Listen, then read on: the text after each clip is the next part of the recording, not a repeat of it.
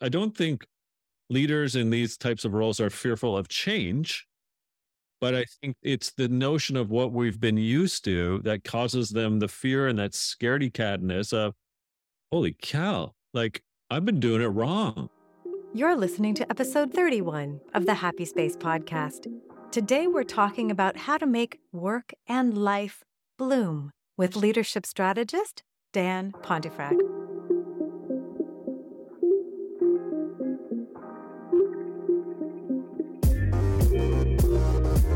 Welcome to the Happy Space Podcast, where productivity meets inclusivity and everyone gets things done. Hello, I'm Claire Kumar, highly sensitive executive coach, speaker, and your host. Studies show that diversity leads to better business outcomes. So, doesn't it make sense to invite everyone's richest contribution? Yet, too many people are invited to burn out or opt out, and we are squandering talent. On this show, we'll explore a two part solution. Part one cultivating sustainable performance, the individual design of work and life to preserve our energy so we can keep contributing. And two, designing inclusive performance, the design of spaces, cultures, products, and services which invite the richest participation. I hope you enjoy these conversations and find inspiration and encouragement, for everyone deserves a happy space. Employee engagement has been stuck at sad, low levels ever since pollsters have started measuring it. And every year, leaders are asked to bring this measure up. But how? But hang on a second. What if we've been getting the very definition of leadership wrong? What if we haven't been looking broadly enough? Today's guest suggests that we have been missing the point largely because of three big myths. He says that we've been missing the fact that work and life need to work together symbiotically because they can, one side can actually either strengthen or deplete the other. I hope you'll tune in to Dan Pontefract's wisdom. He is a leadership strategist, culture change expert, speaker, tragically hip fan. And if you're Canadian like I am, you'll know what that means and best-selling author of four books to date, and this is his fifth. So I hope you'll enjoy this conversation about making work and life bloom. That's no coincidence because the title of his fifth book is Work Life Bloom. Listen in and please do share this episode for any manager or people leader who you think needs to hear a more holistic leadership message.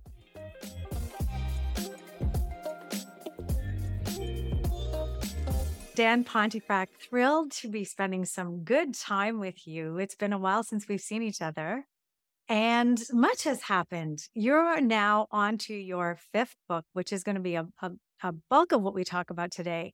But I'm actually really interested to kick off with your journey on how you got to writing about work life bloom. Your ah. other four books are talking about organizations and leadership thinking. How did Work Life Bloom come to be? Well, first of all, Claire, it's so good to see you. Thank you for this invite. I hope that I'm happy and positive enough for you because I do have to bring bring the audience down a little bit as to why I got to Work Life Bloom. So three things popped up in my research and I was thinking about actually writing a book solely on agency. Mm. I was really worried about sort of our levels of self determination, our self worth, uh, sort of factors of autonomy and empowerment, and how that all got bungled during um, going into the pandemic and post pandemic, if that's what we want to call it. And so I realized that actually it's not just agency that's getting in the way. What I found and discovered were much bigger, essentially. So the three big myths that I uncovered A was work life balance, uh, a zero sum game, basically, in the research that I conducted. People are like, look, why does my boss or my employer keep telling me that we're working on work life balance or that we espouse work life balance when in fact there's no such thing. Like I feel stressed, burnt out, anxious, sad, mad, angry, uh, lonely, and so on. So with this whole work-life balancing just became really a, a sticky point for me. Number two was sort of an HRE type of thing. No disrespect to HRE people, but uh, an HRE thing was um, let's get you to bring your best, most authentic self to work. Mm-hmm. And the problem with that, of course, is that when people were trying to do that, they're being ignored or it really wasn't a thing and it was just lip service, you know? Yep. So that became something, Claire. And number three, uh, perhaps my favorite of the three myths, and that is employee engagement. Mm-hmm. And there's a complete like $7 trillion industry about employee engagement out there. Yet no one stopped to ask the question why have the scores remained relatively static and low for so many years? When I say so many years, as you know, we're talking like 20 plus years. Mm-hmm. So I wanted to reverse engineer that question and say, well, why? And why are people still fixated on engaged employees? Maybe there's something else around that. So that's the Yeah. journey which led me to sort of figuring out this work life bloom concept. Yeah, I I hear you. I had a, a company that I was speaking with last year agree to name one of my talks Beyond Lip Service. Ooh, So- I like that. Right? There's some bravery in that because, yeah. So I maybe we can talk about each of those a little bit. Um, agency autonomy. That's one of the big reasons I left the corporate world because I wasn't able to find the flexibility that I knew I needed. Even though I liked the work, I liked um, the, the the things I was able to think about and the people I was working with, but I needed more flexibility to be able to hold on to my energy. And so I became an entrepreneur in large part because I needed to control the construct of work for me. And I know in in this book, Lead Care Win, there's a I've had this. I don't know if you've seen my earlier podcast episodes, but if you look in the videos, it was on this stack for easily a year and a bit. So um, I pulled it out now, and there's a part in the book where you talk about flex Yeah. and the need for flex. And for me, autonomy is requires flexibility on the part of leadership. Can you talk about how you get at this big driver for work life bloom, this sense of agency, autonomy, and there being more more to it? Yeah, sure. I mean, one of the things that I discovered was that um, we were sort of in these leadership circles, we're we're almost pigeonholing people, and we're pigeonholing really the way in which that we're espousing what work is defined as. So, what I mean by that, when you feel pigeonholed, uh, certainly as you found out uh, and others have discovered, right, you're put into a box, and that creativity that innovation, that ideation, that my voice matters, um, that sense of belonging, that feeling respected and valued will then um, not only harm, you know, how you feel uh, as a human being at work, it actually spills over into life. It's really important point to make is that agency isn't just for life it actually has to be found in work and thus if you feel agency at work there's probably some muscle development that you'll learn and build upon that actually can leak over if not spill over if not be completely entwined you know in life. And agency is just one of them as a as a work life factor. I mean another one related to this is is well-being or wellness. Mhm. so when I feel as though that my employer actually cares about the flexibility of the body and the mind and the soul, and that then can help me in my life so that some of the things that I'm learning about or again have been um, worked on with my boss or my organization, what have you, can Mhm. then spill over and integrate with life, then I've got this much more symbiotic bond between work and life at the help and assistance of the employer. Mhm. So agency is is a great one, right? Because when we don't feel that self-determination in our lives, that's going to spill into work and oh gosh, that's not going to feel good. If we're not developing the muscle within the workplace so that that can be found in my community, with my family, with my friends, right? At church groups, whatever it is, then, you know, your feeling is oh, my boss, my organization is going to let me down. Wellness again is another one. Same thing. There's this symbiotic relationship between work and life when it comes to wellness. So what I basically did was, well, what are the factors that allow us to feel that um, you know, I matter in both work and life, and then what can you know ultimately leaders do about that? Mm. So th- you've identified factors that influence our success, and they are, like you said, they they go from life into work and work into life, and strength in one area can lead to strength in another. What's interesting that I've noticed is sometimes people will seem to have a strength in one area, one side of life, and it's completely missing in the other, and vice versa. Organization skills sometimes. Oh, I'm really on top of things at work, but my home life, forget it. Um, um, also well-being, all wellness, and and taking care of maybe even the ability to speak up. In certain places, they're fine. In other places, they're just. I know. I know someone who's a VP level speaks up at work, cannot speak up at home mm-hmm. in her mm-hmm. marriage. Just done. Just can't can't find her voice. So I'm curious what you've noticed as you as you look at this, um, and what the conversation is for leaders here and individuals around bringing these two together to strengthen each other. Today's episode of the Happy Space podcast is sponsored by ClaireKumar.com. With sensitivity, curiosity, and courage, I serve three groups asking the tough questions that lead to meaningful answers. Number one, I coach ambitious leaders to design for well being and achieve next level work life integration. Number two, I mic drop thought bombs. That's bombs as in B A L M S.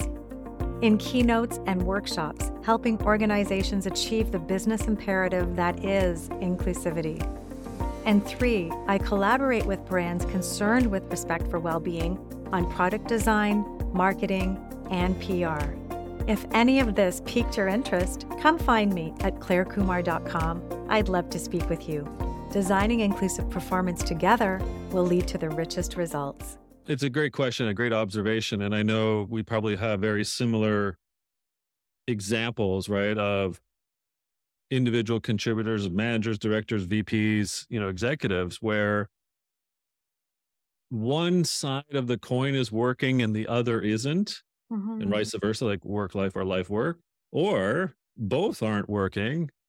And then there are those where at their particular age and stage of career, work slash life, you know, they are working. And that's actually the point is that when you look at Gallup or Blessing White, Aon Hewitt, Great Place to Work, they're so myopic in what they're measuring. They ask questions solely, and their you know um, their algorithm or their logic is solely based on work. Yeah, and they ask questions based on do you say good things about the company when you're external? Do you do you want to stay at the company or the organization? Do you strive to go above and beyond the call of duty? And it's all fixated mm. you know on the work. Mm. as if we don't bring our work home and the thinking and the ideating and so on right? That happens when you're on a spinner on saturday morning or you're at uh, a pilates class on friday afternoon at 4.30 or vice versa. When it's one o'clock on Wednesday and you're thinking about the conversation you had with your community group that you had last Saturday, and it's affecting you at work. Yeah. So, what we need to come to grips with is that it's not about whether you're engaged, slightly engaged, not engaged, or chronically disengaged at work. It's what persona do you have right now hmm between the work and the life factors. And I think that would open up just a heck of a lot better conversation and development of people when leaders are armed with what those four personas are, at least the ones I'm arguing about, mm-hmm. so that they can have conversations of whether you're blooming or not. And if you're not blooming, in the case, for example, with the vice president, let's say that their relationships uh, factor is going really well at work like connections abound this is just a great thing that's happening they know how to be connected they feel that they belong they feel valued mm-hmm. they have a great uh, opportunity to align with the strategy they know the norms of the organization like they're just flourishing when it comes to work but they're um, shackled or they're it's difficult for them to build relationships in community or at home they um, they may not feel a sense of meaning outside of work so they're lost uh, they might uh, not ultimately feel that they have wellness because they're just fixated on work, but then they don't have any outlet other than work. and so that's eventually going to catch up with them obviously at the work side. So then the like in your point of that example the life stuff you know the character is really what i'm talking about life is is diminished. And so rather than blooming you know um they're what i call budding so if they're budding that means work is going really well uh but life isn't mm. then hmm. they're almost there but what can a leader not help them on that life side some of the life factors well, Dan, I, I'm sorry, that's not my domain as a leader. That's your, that's personal. I want to have nothing to do with it. Isn't that tradi- traditional uh, view of leaders? Is that That's I have no place in your personal life? That's exactly it, Claire. And so I'm mm. making an argument Mm.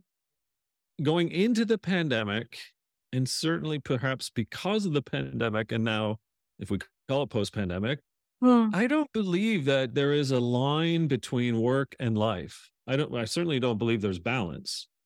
So there is work and there is life, but when I talk about life, I'm talking about the development of character. Not mm. can you help someone balance a paycheck or a, whatever, balance a budget, you know, their home budget, not mm-hmm. if they are going to get a puppy and name them Kazoo or have a garage sale on Saturday, right? That's not what I'm getting at. It's not chicken soup for the soul stuff. Mm-hmm. It's that the leader should be having awareness and thus then conversations about things like, well, what how's your relationship skill building? How is your skills building? Yeah. How is your sense of meaning? Uh, what is it that I can do to help you with wellness? Agency. Do you feel you can make decisions? And and how can I help you just in that work and life scenario when it comes to self-determination? Those types of conversations, to your point, are actually what we should be having Mm-hmm. And that's when people will be, quote, engaged. That's when they'll feel balanced. That's when they'll feel that they're their best selves, not the other way around. Let's just call yeah. it what it is. Like we're lying as leaders. Well, in we complete denial. Yeah, in absolute, complete and total denial. I mean, any learning that I ever went on corporate training, you're thinking through examples and you're thinking of the wholeness of life. You're thinking, how will I use this at home? Oh, that's a conversation I can have with my mother. This is I remember executive coach training out on Vancouver Island where you are. Nice. And I thought, oh my gosh, this is parenting teenagers. These are the same exact skills, executive coaching and parenting teens, exact same. As soon as you can't pick a child up and take them with you where you want them to be, you yeah. need different strategies. And yeah and all of the executive coaching was exactly what was going to be successful with a with a teenager a little more listening a little more curiosity you know keep the communication going uh, yeah uh, what do you think this is a massive shift to to actually name the fact that leaders have a place in another human being's whole entire life well uh, you, yeah if you claire if you were to imagine uh, and I don't want to get mathematical, but just very simply, like anyone that's listening, imagine a an x y axis and a two by two matrix at that. And so let's just put work on the y axis, so that's the one on the left, and let's put life on the x axis, that's the one at the bottom. Mm-hmm. And so on the on the left of the y axis, let's say work has a range between awesome and awful. So at the top is awesome, at the bottom is awful. And then life on the other side there on the x axis, on the far right is very clear. And then just on the far left there at the bottom, right, is is unclear. So if a leader knows that you know uh, work is brought into life and life is brought into work, then they're going to have to appreciate that it's not just about work. And certainly it's not about balancing that budget or asking about the garage sale type questions. It's about the development of character of self, which is life. And those skills and those attributes, I guess, get brought into both. Same thing with work, though, the work factors. Like, don't we have a fiduciary responsibility to make sure that our people feel good when they go home? I think we do. Mm.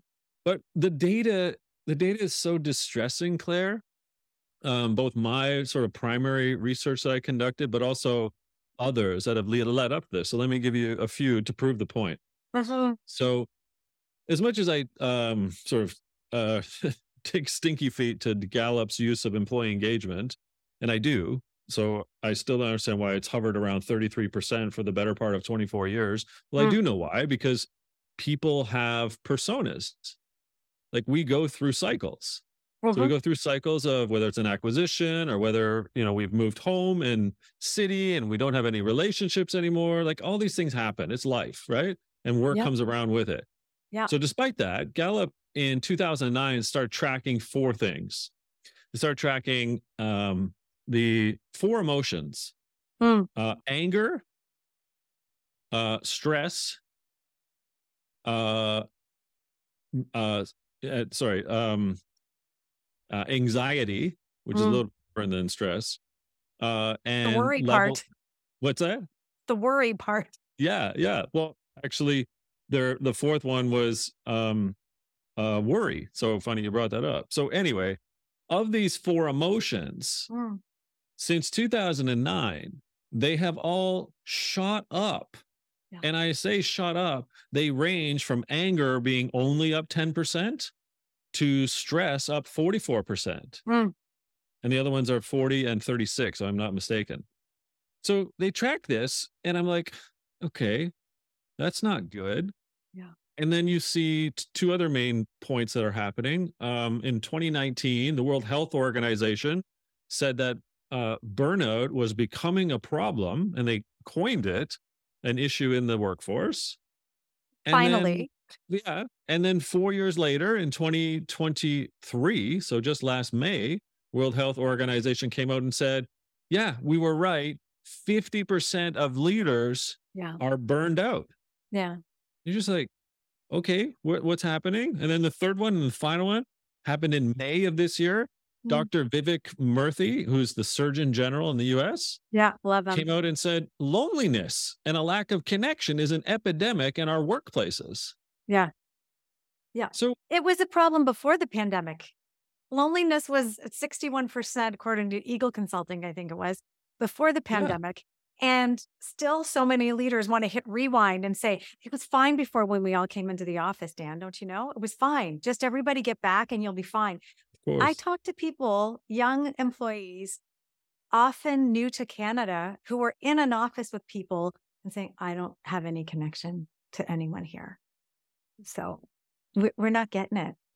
So so let's go back to this work life two by two. And my point being is that if you're stressed and any combination, sorry, of stress, angry, unwell, uh, no self-determination, so lack of agency, lonely, lack of connection, don't Yeah. feel your organization is developing you as a human being skill-wise, Yeah. don't understand the strategy, can't figure out how to get stuff done. I could go on, right? Mhm. then then you've got sort of this two by two matrix and you're asking yourself well where where do i fit right now in one of the four boxes and i think that's kind of the problem is that we in gallups et cetera like they don't understand that or they're not at least using the their systems right or their kind of methodology we have cycles like like Yeah. weather patterns like seasons Yeah. so I put the whole model against me. And I, you know, I've been fortunate to have 25 years to look back on. And I mm. started as an academic at British Columbia Institute of Technology, spent six years there. I entered into the workforce in renewal. And what I meant by renewal is that my work factors were low and my life factors were low because I didn't know what I was doing. Mm. How could I start blooming right away? It's like literally impossible. And then eventually, kind of those work and life factors started to come around. My dean, et cetera, were helping me. I was like now finally blooming. It took about a year, but I got there. Mhm. And I stayed there for five years. And then I was like, you know what? If I want to be a better human being in life, I better leave academia and go into the corporate world. So I did. Well, what do you think happened right away? I fell down to renewal, which is one of Mm-hmm. the personas I'm referring to in the bottom left, where life and work suck, basically. And I was like, God, what am I doing here? I don't What know did I do to myself? yeah. I don't understand the purpose of high tech in this particular company. I'm like kind of lost, probably drinking too much because I'm frustrated. So my wellness is down, right? It's just stuff like that. And then eventually I was like, okay, I get this now, right? Um, but then uh, a company acquired the high tech company that I joined. And you know what, though? I, it was at a point in my life where they were awesome. And I, but I moved over where work was awesome, but I was confused about who I was as a human being. And so Mhm. my life factors dropped. So I ended up in the top left persona which is budding. It's like, okay, I just got to figure out a few more things in my character because my relationships were different. Anyway, long story short, I'm not going to get through all my jumps, but I've been in all four personas, whether I've been blooming, budding, or stunted, which is the one at the bottom right, or renewal. And that's the thing is that it's not about being engaged or disengaged. It's about when the factors of work and life actually begin to intersect. Mm-hmm. That's the real human being.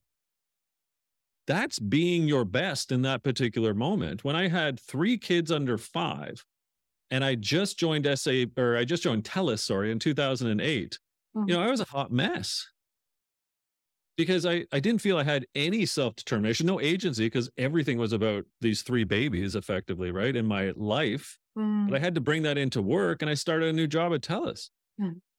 So I started out in a renewal phase right away. So like, I got to work on both of these things. I hope my boss is there to help me as well. He was, and it was a great experience over time. Well, that's now a friend of mine who's now a CEO calls that the leader lottery. Because you don't know you don't know who you're going to get, right? When I had my small kids, I worked for someone who had no kids and uh. just did not understand what that life felt like. In fact, she used to get dropped off at her desk by her husband or at the office. So she had a chauffeur to work essentially every morning. and she didn't have to take kids, you know, 20 minutes in the other direction. Drive. She just had no concept of what my life was like and how chaotic it was. By the time I already got got to the office, I felt like I'd lived a day already, right? So I think there's it's you're right. So we're we're looking at the success of individuals and life and work coming together to influence where somebody is. And I think we're are we expecting too much of work then? Are we spe- expecting too much of our leaders to be able to handle all of that, think about all of that, and bring our people to better places in their lives? So I'll answer it in a counterintuitive way. And that is, Claire, I don't believe we've asked enough of leaders, which is why I encourage this work life bloom model. Mm. So I think we've left them off the hook. You know, what we've trained for years are management and leadership skills that are really of one side of a of that coin. Mm. And I think, yeah. you know, for all the goodness that we have done, and I'm guilty and at fault as well of this through years of me developing leaders inside organizations and outside. It it behooves us to to re-engineer what it means to be as a leader. Mm. It, again, it's it's not about um helping a family with a life decision like should you buy a new condo that's not what i'm getting at what i'm getting at is we should be having a far more empathic conversation hmm.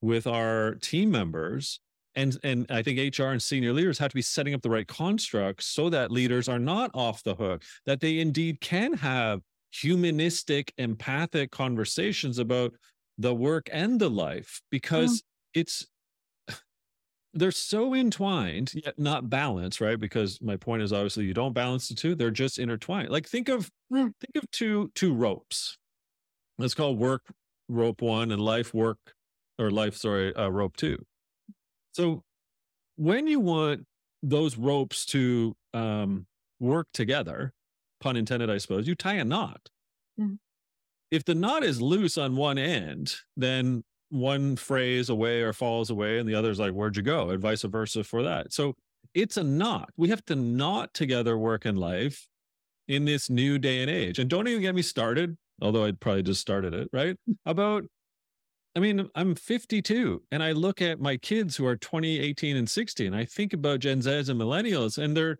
they're just like dying and yearning for this. It's like staring at us in the face. They're asking for their employer and their leader to care more ultimately about that work and life scenario. So, want to go there?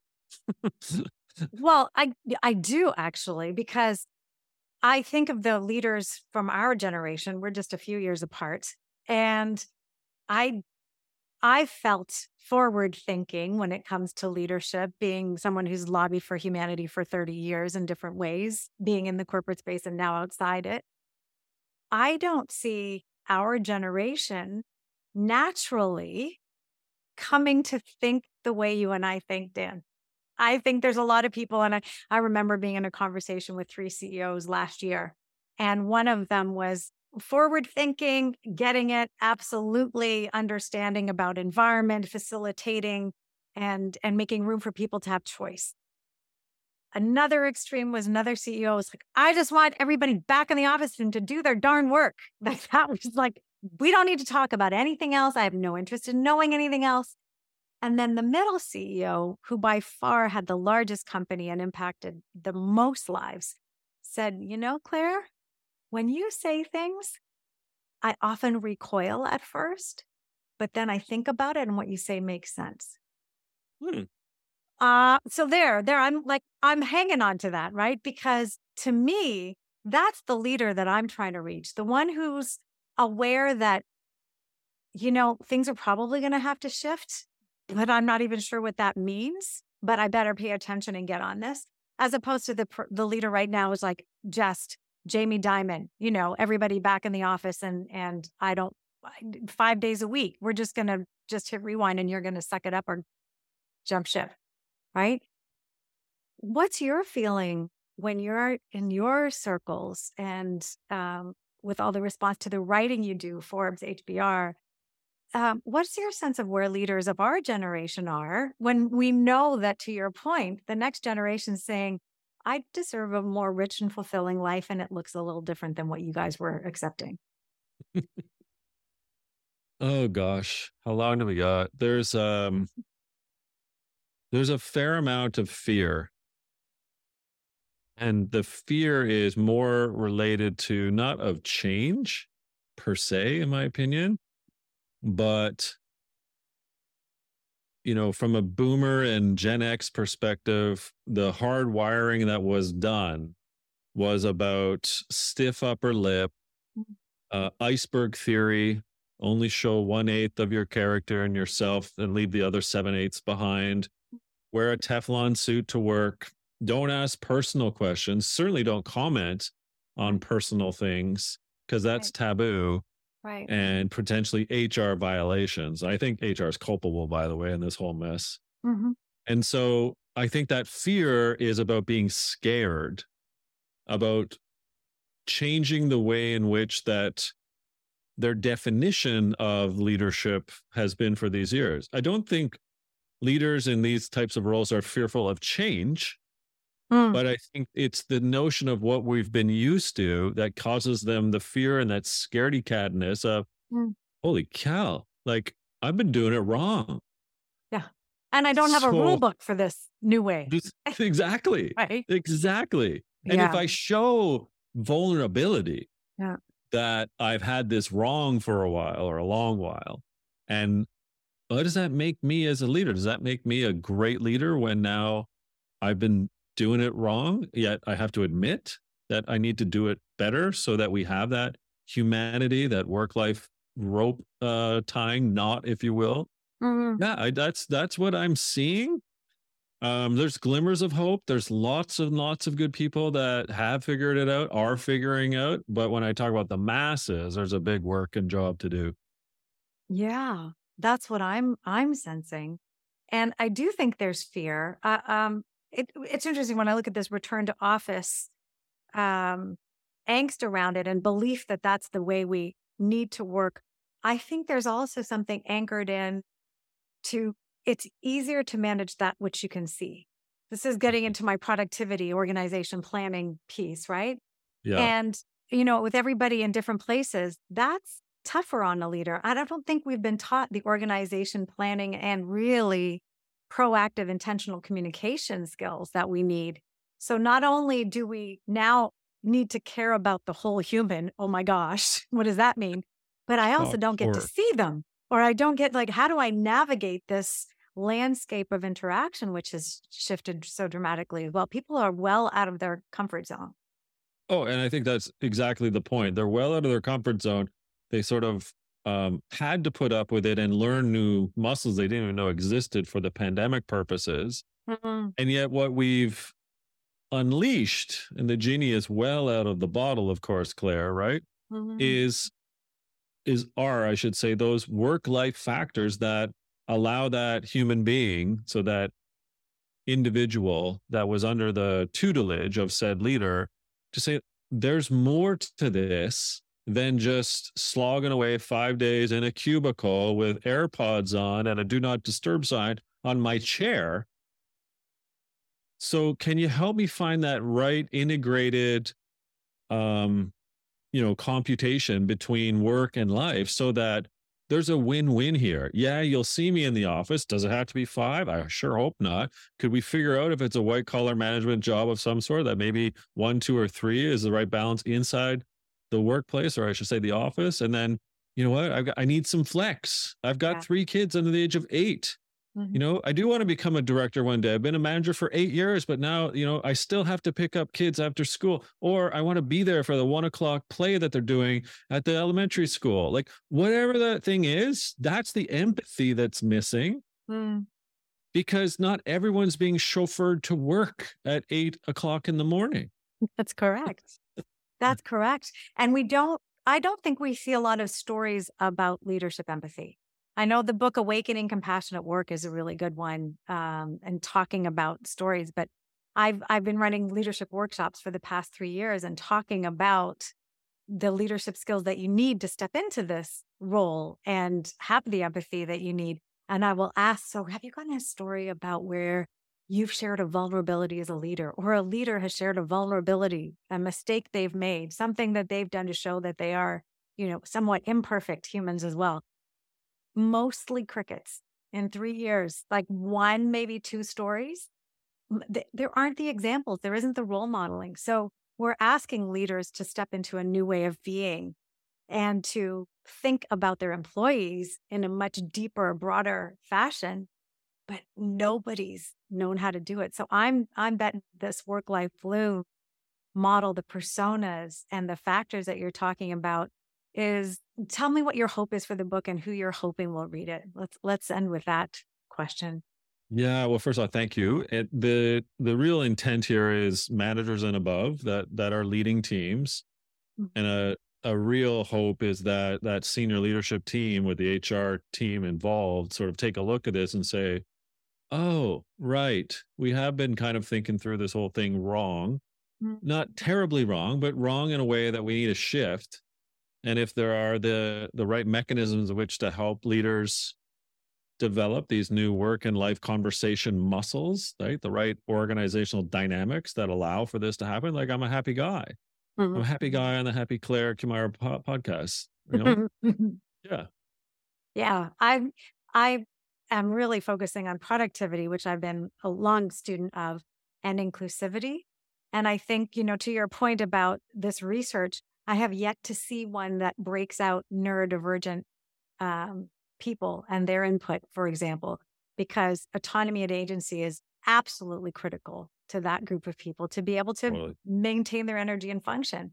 So I'm I'm hoping that this will be a fantastic invitation. I hope all the leaders of teams out there and leaders at home too. This is one of those books that's crossing work and life. And so understanding the dimensions on which to grow as a human um, this is a great invitation to to study that understand that and sort of uh, understand the journeys that we're all going through ourselves and the people that are around us that we're looking to support so thank you. Thank you for writing another marvelous book to add to your collection. I appreciate it. Uh, Claire, more of you, please. You've been uh, a stalwart and a, and a visionary when it comes to shaking up how this whole workplace, work world, work leadership needs to take shape. And also your compelling evidence on how leaders need to be rethinking how the office and the work and the home office need to be integrated. I mean, that's part and parcel to what work life bloom is. So, my hat is tipped to you. Thanks for the invite. Thanks for the kudos, but more Claire Kumar, please, in this world. Oh, amazing. I'll be following you along and championing everything you do, Dan. Thanks for joining me today. And listeners, definitely tune in. Check out Dan Pontefract, danpontefract.com. You can find all of his books there and uh, just just follow Dan. You'll find his social media links at the bottom and we'll put everything of course in the show notes. Dan, thanks so much again for joining me. And this I have to give you the award for the prettiest backdrop so far. well, you know, I like to show that I'm blooming, so I might as well do that and I appreciate that, Claire. You're awesome. Love you. All right. Take care, Dan. Thanks so much.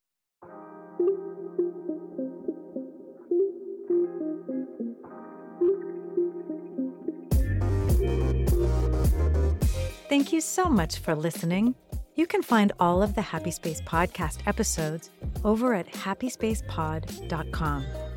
I love learning what resonates with you, so please leave a comment about this episode over social media, or even better, post a review wherever you tune in. And if you have an idea for a topic to explore or an inclusive action to celebrate, I would love to know more about it. It might even appear in an upcoming episode or an issue of the Happy Space newsletter. Please help me spread the word about people doing great things. After all, doesn't everyone deserve a happy space?